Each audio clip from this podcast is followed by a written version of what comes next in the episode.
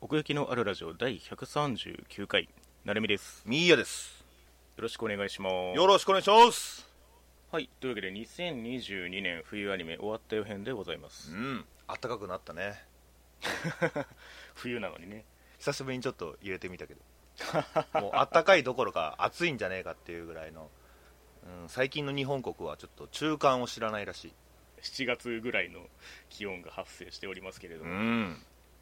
えーさて今回もアンケートの方を実施させていただきました、はい。えー今回は全部で16票の投票をいただいておりまありすがとうございます。さあというわけで、えー得票数を発表していくんですけれども、ん。えーじゃあちょっと下の方からいこうかな、えーまず1票、え、えーそのビスクドールは恋をする一票こちら1票でございます あ、そうなんだ。意外とねあ、はいはいはいはいはい。うん、えーそして2票、えー怪人開発部の黒井さんう、ーん、黒津さん。うん、こちらもねなかなか人気のあるところにはあるみたいなその票が入る印象を受けましたね ラジオってうちだけなんじゃねえの黒井さんが入 るいやどうなのかなむあんまりうちっぽくはない気がするけどああ、そうか。そして、えー3票、えー、自己代理人リンククリックうん。こちらもね、まあ、話題になって順当にという感じもいたしますけれども ですね。まあいろんな意味で話題よな。そうだねそして、えー残るが5票同率で、え2作品が最多得票となっております、はい。えーもちろん、えー平家物語うん。そして、えー、あけびちゃんのセーラー服はい。こちらでございますねそらそさあそれでは、えーまあ、先に全体のお便りから紹介させていただきたいと思いますう。、ありがとうございます。えーまずモージェさんうっす。いつも楽しく拝聴させていただいておりますモージェですありがとうございます。えー以前、みやさんのリモート飲み会のコメント内でリスナーさんより話題を出していただいた何を基準に見るアニメを選ぶのせ説問を聞いて以来ずっと考えていたのですが、はえー僕の場合、えーマイクール始まる前にラインナップを見て、えーまず好きな絵柄と世界観と設定を見て、えー気になるものは PV を見てアニメーションの表現を見てワクワクが来たものを選ぶ、えーあとは、えー夜中帰ってくることもしばしばありますので実際放送中の作品を見ておっとなることもありますい。うーん。えーやっぱりアニメは僕にとってアニメーションなのだと感じました、あえー絵が動いて動きに鳥肌が立って、えー SE や音楽や声優さんの演出に続々感じて実写演出演出ではないアニメ表現は、えー絵が好きな者にとっての総合芸術だと思います、あ。うん。えーと言いつつ、えー言えば漫画が動いているのを奇跡だと思っているだけです、えーだから漫画表現な演出も大好きです ふわふわすぎて答えになっていませんがということで、ありがとうございます。おっしゃる通りだと思いますよ。ねー動いてなんぼですから。やっぱりその原作ものが結構ね数占めますけれどもやっぱりそのアニメにする意義みたいなものをこう探してしまうところはありますよねうん。そうそうそうそうそう。最近はね、うんその漫画原作の実写化っていうのも全然ある話だし。そうですうね、ん。今期でいうと特に箱詰めなんかはその例になってくるんですけれどもそうだね。うん、うんで、後にだけど俺が予想すると、はいキセコイもあると思う。なるほどなるほど、うん、劇場版かドラマか分かんないけどまあ目つけられてんだろうなとは思ってるね確かにできそうではあうる、んうんえーそしてモーザさん今回、えーマイクールからリニューアルした例に倣って、えー僕もトップ5ランキングにしてみましたということで5作品あの上げていただいているので、まあ、感想を紹介させていただく際にモーザさん何位だったかみたいなこともちょっと添えて、えーご紹介できればと思います、はーいえー続きまして、えーたぬきさんですねあいつもそうなんだえー毎度お世話になっております、えー寒さと暖かさが交互に来ては毛の生え変わるタイミングを惑わせるせいでバッチリ体調にダメージを受け続けている、えー、タヌキと黒猫と怠け者でございます ということでえっ、とね あの訳あって微妙に解明しましたってあって、はあのタヌキに裏って書いてタヌキってあの振り仮名がついてるんですけあ、うど、ん、うんちょっと便宜上タヌキさんと呼ばせていただきますまあ分かりやすいしね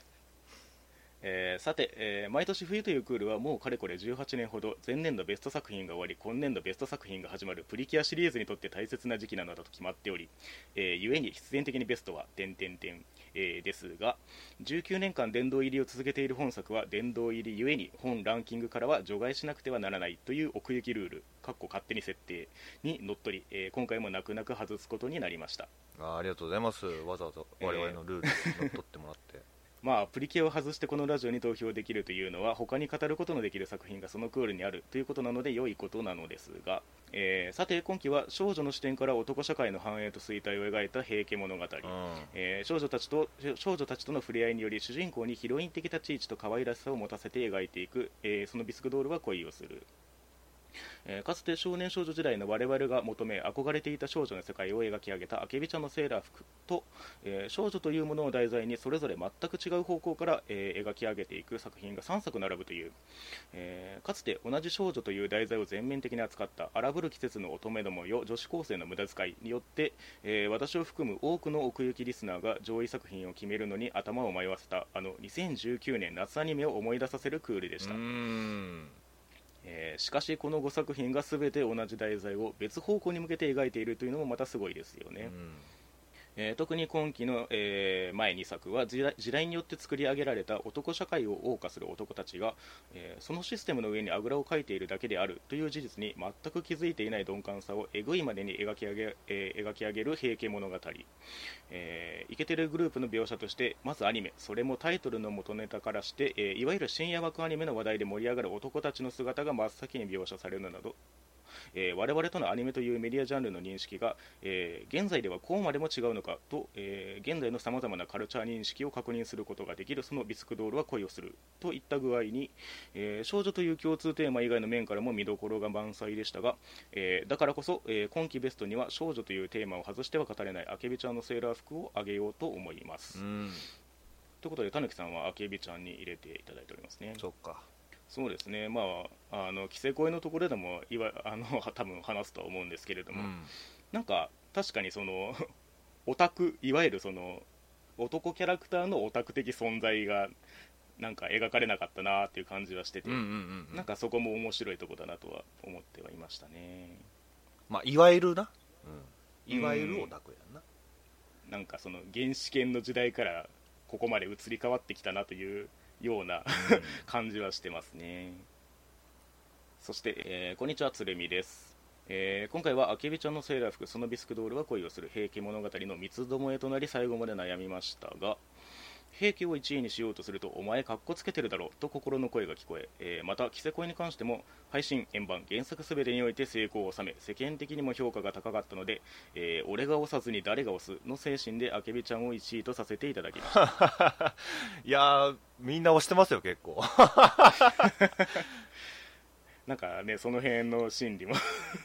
このランキングにランキングというかアンケートに反映されてる気はしますけれども、えーダークホースは箱詰め、